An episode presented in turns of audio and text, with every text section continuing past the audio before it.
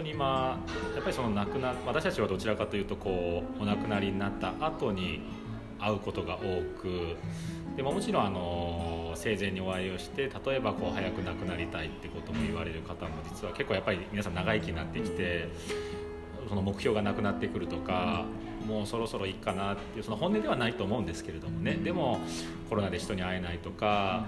親戚とあのまあ家族とかも遠くな遠いと言いましょうか、子供さんたちも遠くに住んでいてでポツンとこう生活されている方とかマンションにいるけども隣が誰かまだねわからないとかっていう中で生活されている方、まあ、本当にまあ一人になっていったりとかもうなんで生きてるんだろうっていう方にからやっぱりこう早く亡くなりたいとかっていう話ももちろん聞きますし、でそしてこう亡くなられた方あとですね、うん、何もしてあげられなかったとか何をしたらいいんだろうっていう話もやはり聞いたりとか、そういう中でやはりその亡くなる直前からの亡くなっていってその後にでこう続いていく一連のこの流れっていうもの一緒に念仏を唱えていく、そして亡くなる時も念仏を唱えて亡くなっていく、でその後も南無阿弥陀仏って残された側も唱えていく、この一連の流れっていうのはすごくそのお互い救われていく道なのかなと、その救われるっていうのもやっぱりホッとするとか落ち着くとかいろんな受け止め方はもちろんあると思いますけれども、やっぱりその一つの流れっていうのはやっぱりこう人間としての心の本当の弱さというか葛藤というか、多分そこはみんな通る道だとは全員が全員じゃなくても多分大多数の方はそこを通っていく思いの葛藤とか思いの部分だと思うので、そこをしっかりとこのもっとあったわけですよね、日本にありました。それが知らない方も多かったりとか、私も言われるんですよ、キリスト教の方はやってるのになんで仏教やらないんだって言われるんですけど、いやあのごめんなさいっていう、あのあったんですけどなくしちゃってっていうで、呼ばれなくなって私たちも呼ばれないのに、ね、あの呼ばれてないのに阿弥陀様の掛け軸とか持ってってポンって置いてっていうのはできないので、だそういうのをやっぱりこう知っていくって改めてこう知っていくと言いましょうか、そういうのもやっぱり大切だなというのも思いますし、ただまあ本当に難しい点があったりとかもあるので、まあ、徐々に徐々にだとは思いますけども、亡くなる直前にっていうのも結構難しいでしょうから結局だからやっぱり元気なうちから、はい、あの不況って言ったらなんですけれども、はい、やっぱりそういうあの知識なり経験なりを通しながら仲間作りとかなんかをしながら、はい、そうですね、そういうグループにいてでもってあの経験それこそあのよく両所おしまい言われてる腑に落ちるっていう感じですかね、はい、あの実感しながらその感じていく頭で考えている宗教ではなくって、はい、やっぱり仏道のちょっとでもいいからあのそういう修行なりなんなりってところを実践していかなきゃ、はい、あのすがれないですよねきっと思います。急に急来てパッと、はい、パッとじゃああの阿弥陀様がって言われても、はい、ある程度は必要だと思います。そうですよね、うん、もしくはやっぱりその良きと仏教でもよく良き友を見つけなさいということ、うん、それは別に宗派関係なくあの仏教としての言葉としてやっぱりお釈迦様が何度も言われているのはやっぱり良き友を見つけなさいっていうことをよく言われているわけで、自分が出会えなくてもやっぱりその良き友が出会ってくれていて、その良き友がある日パンとこう、えー、アドバイスであったりとか、うん、こんなのがあるよとか、うん、そういう形での出会いっていうのも出てくると個人的には嬉しいなと。でやはり仏教、まあ、今宗派とかってすごく問題になりますけど、でもやっぱり仏教なので そのそれぞれの宗派を学んでいる人たちがでもこういうのもあるよと、こういうのもあったよと、こういうまあ唱え方もあるよとかで、最後やっぱりこういう教えっていうものの方がやっぱり私は納得しましたとかっていうことがもっとこう広がっていくと、あのその宗派を超えた形での仏教の仏道っていう意味での出会いが来て、でそのあこの道もあるんだと、あじゃあここからはこの道を進んでみようって、この年齢だからここにこう行ってみようとかっていうまたきっかけが出てくると個人的には嬉しいなと思うので、そういう意味でこの宗派間を宗派をなくせとは個人的には思わないんですね、うん、でも宗派間がしっかりとこの連携をしていく超党派そうですね、こう言葉がすごく難しい派閥を超えて何かね、うん、でそのその派閥を超えてっていうとまた派閥をなくすとかっていうことにも言ったりもするので、やっぱりそのちょっとこの言葉が僕もうまく出てこないんですけれども、うまくやっぱり協力をちゃんとしていって、うん、でやっぱりこの時にはこういう選択肢があるよと、じゃああの人に話を聞いてみたらと、じゃああそこに行ってみたらという形でのうまいこの協力ができていくと、日本のこの宗派っていうのは本当にそれぞれのプロフェッショナルがいて、いや俺は頑張りたいんだっていう人にとってはやっぱり禅の道であったりとか、いやでもちょっともう私心がもう弱ってて自分ではどうしようもないんですと、で病気もな、ね、もう先がとか言われてしまった時に私頑張れって言われてもどうもできないんですっていう時には、じゃあ、 あの浄土浄土系の道もありますよっていう形での、まあ、フレキシブルにいけると言いましょうか、うん、でもそれは全部仏教なので、うん、仏道ですから変わりはないので、 そうですよね、そういう形での連携と言いましょうか、流れっていうのができてくると、個人的にはあの宗派をなくせとは言わないです、なくせとは言わないです、なくしたらこれまた問題なので、みんな一緒ですよって言ってしまうと問題なので、それをとは言いませんけども、やっぱりそういう流れっていうのは個人的にはできてくると、もっとこの仏教っていうものの深さと言いましょうか、懐の深さですよね、そういうのが伝わってくれると嬉しいなっていうのは思いますよね。でもこれだけの宗派が逆にあの喧嘩もせずに全部あるっていうのも、それはそれでまた一つ排他、排他力があまり強くはないんですね。みんなそれぞれ存在を認め合ってはいて、はいはい、その辺のところ連携はうまく取れてないかもしれないけども、そ ん, あのそんなにちょっかい出してきて潰しちゃおうとかなんとかっていうとこまで攻撃的な面はないわけなんですけども、ね、ただ浄土宗とか浄土系の浄土門 の, その教えだと、はい、ちょっとあの弱いなって思うところがやっぱり自己肯定感が低いっていうか、うんうん、逆にあの謙虚になりすぎる、はい、で逆に謙虚な人ほど謙虚になりすぎる人が多い、うん、そういうですよね、うん、逆に力強い人がそういうのに憧れて日蓮宗の荒行とか入ってってもっと強力になっちゃって、いやこれは坊さんに見えないけどなってちょっと間違っちゃってるんじゃないのと思うこともあるんですけども、そうですね、それはあります。だから仏教ってやっぱりお師匠さんなんですよね、うん、いい師匠、先ほど良き友っていうのを言いましたけれども、やっぱりそのお師匠さんを見つけるっていうところがすごく今日本の仏教を学ぶっていうところに足りない点だとは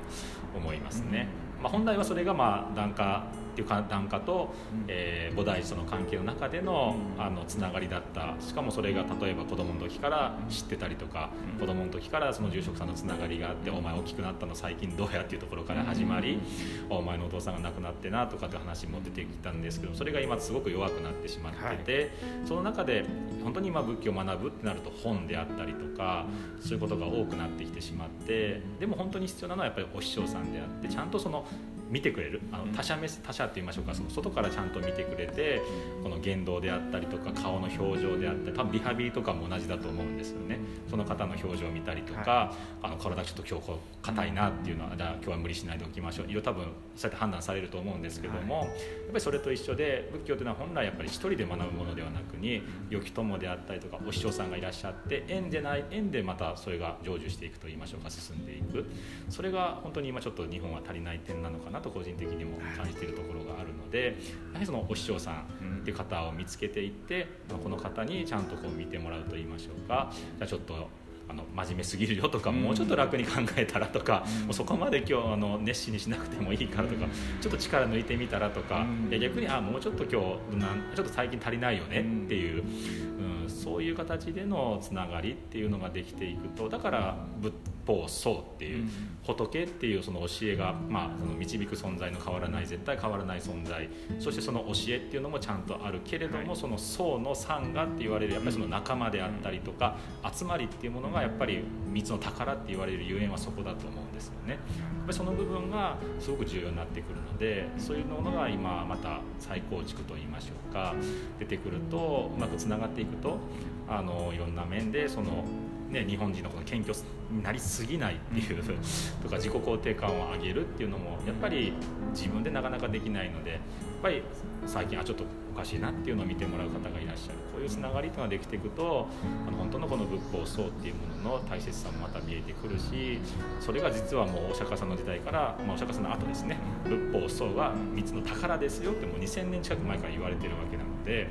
ぱりそれは宝なんですよね、仏教においてのそういうものをまあやっぱり見直していかないといけないなっていうのは個人的には思うところがありますよね。日本ではあんまりそんなに仏教ブームって気はしないんですけども、はい、欧米でアメリカとかでは結構、はい、ナイトスタンドブッディズムとかって言って、はいはい、あの要はキリスト教徒として、はい、あのもちろんあの洗礼は受けているけども、はい、夜になると、はい、比較的、まあ、あのランマパーダとか、はい、あのああいう本が多いっていうふうにお聞きしてるんですけど、禅とかそういう本を読んで読むアメリカ人がポツポツとっていうんで、はい、結構な割合にだんだんだんだん増え続けてるっていうすごいですよ、はい、すごいですよね。そうですよ、はい、うん、特になんか相当集計がやっぱりあの言語の壁越えるんで、禅の中で臨済宗はどうしても公安禅とかって言って、はい、あの禅語とかなんかあるんで、はい、あのなかなかあれなんでしょうか、もう相当集計のところなんかこのコロナで、はい、あのイギリスのロンドンの座禅道場の人と、はい、あのブログ上で知り合いになって、でお招きされてその座禅会に行ったんですけども、すごいです。あちらはちゃんとあの礼拝もやってて、すごいなと思いながら、はい、あすごいで皆さんだから僧侶ではあちらがイギリスだとかそういうヨーロッパ圏でも食べられないから、はい、平日普通の勤務をしてて土日に僧侶のあれ、はい、もちろんあのちゃんとあのその資格もあの来て、はい、フランスから呼んでるって言ってましたかね。そうですね、確かヨーロッパの、えー、と教務所が向こうはありますよね、総統州は。私も友人が勤めてましたけども、うん、もう向こうにちゃんと教務所があって、うん、あの全部手続きとか、うん、もう向こうでできるような形を全部取っておられますから、うん、あのやっぱりすごい点はありますね、うん。まあ、だからキリスト教がやっぱりその何でしたっけね、えーとはい、ダーウィンの進化論だのなんだのだんだんだんだん科学が、でもその中でもアメリカ人ダーウィンの進化論を否定している人がよんわり以上いるとかっていうデータもあって、それもすごいなと思うんですけども、はい、でもそれに似た一面が浄土宗にはあるんじゃないですか。浄土系のこういうやつには、はいはいはい、要はその浄土っていうのの存在を信じられない。あ、そっかそっかそっか、うん、はいはい、確かにちょっとキリスト教に似てる面がありますよね。いやすごい似てると思います、うん、はいはい、うちの娘も今あの仏教系の大学にあの行ってるんですけども、そこは、はい、あの本当に賛美歌みたいにしてあの浄土真宗か、浄土真宗ですよね、はい、はい、浄土真宗、はいはい、そういうのが出てきて、えー、こんなオルガンで本当にも う, もう賛美歌です。そう賛美歌だと思いながら、はい、ありますそうあります、はい、そうこれも仏教っていうんだと思いながらびっくりしながら興味津々で入学式を、ね、見に行ったんですけども、わかりやすいです、ね、はい。まあだから逆にだからそういう面でのさっき言ったみたいに非常に強い面と、はい、逆にあのだんだんだんだん科学がこう進むにつれて、はい、うん、まあ、現代人にとってはその体験型の座禅みたいな方が説得力があるというか違和感がないというか、それはもうまさにそうだと思いますね。だから私も本当によくお会いしますけど、やっぱ宗教としてはやっぱりあの自分の生まれたところの宗教っていうのは持ってるけども、やっぱりじゃあ自分があの学ぶとか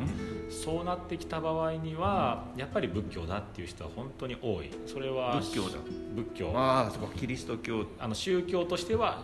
うん、あのキリスト教とかそっちだけども、はい、学ぶものとか実践するものとして、うん、それはアメリカの方、海外、アメリカでもヨーロッパでも同じことを皆さん言われますね、うん、だからやっぱり私たちは宗教というか信じるものっていうのは日本は強いのかなとちょっと思ったりするところもあるんですけど、やっぱりあの海外の方が、ま、学ぶっていうすごいことを重視されていかれたりとかするので、そういう面でやっぱり仏教ってすごく論理的、うん、論理的な部分ってのはすごく多い。ちょっと日本はその辺は強調されない点が多いかもしれないんですけども、やっぱりまあ死体発祥道であったりとかもすごく論理的ですし、まあ空の空に関してもあれもすごく論理的な考え方であって、有意識とかね、有意識とかもう本当にすごい論理的ですよね。すごい臨床心理のあのあの組み立て方ね、ちゃんとそれを論理的に全部解説していってっていう、それとやっぱり他の宗教というのを一緒にしてしまうとすごく矛盾が生じるわけですよ、うん、同じ部類に入っていること自体がすごく不思議なんですけれども、うん、普通に考えたら、はいはい、あなんでまとめちゃったんだろうってすごくいつも思うんですけど、まあ、それはもう仕方ないことなんですが、はい、でもそうやって普通に見ていけばそのやっぱり論理的な部分っていうのがやはりやっぱりそのキリスト教であれイスラム教であれ、もちろん信じる方はいらっしゃるので、あの信じる方には信じれるし、でもやっぱり論理的な科学的なものの見方っていうのはすごく今流行ってきてる、まあ、もちろん西洋の方では元からそういう傾向っていうのはありますけど、その中でやっぱり仏教のその論理的な部分っていうのはすごく今認められてきている。やっぱりその瞑想に関してもやっぱり行うことによってすごく体験ができるっていうことで、もちろんあとチベット仏教もすごく流行ってますけども、はい、チベット仏教もすごく論理的であって、すごく論理的な思考を養っていく。でそれを養うための行までちゃんと残っている。でそれはやっぱり伝統を残しているからっていうことで、それはもう奈良大学からの系統だと。だから、はい、あの玄奘三蔵さんがいらっしゃった時期からのものは今でもそれを引き継いで、そしてお師匠さんがいて、お師匠さんからも学ぶことをすごく大切にしていく。それが残っているところではすごく魅力的なわけでありますよね、うん、そういう意味でやっぱりその学ぶっていうことを皆さんされているので、重視されているので、やっぱり西洋の方とかはやっぱりそこに求めていく。これはもう多分今の日本もやっぱり若い方に関してはそちらの方がすごく通じやすい部分もあるのかなというのも個人的に思ったりしますよね。でそしてやっぱり今仕事っていう中で皆さん悩みを抱えている方がすごく多い、世界的に見ても多いわけですよね。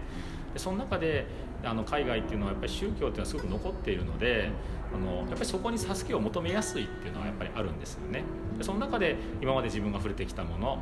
別のものを見てみようっていう中でイスラム教であったりとか、そこにやっぱり仏教が入ってきているので、あ仏教というものを見てみようとってなった場合に、あこういう道があるんだっていうので、しかもそれを論理的に教えてくれてて納得がしやすいっていうので、やっぱりその道を歩もうっていう方は多くなるっていうのはすごく分かりやすいな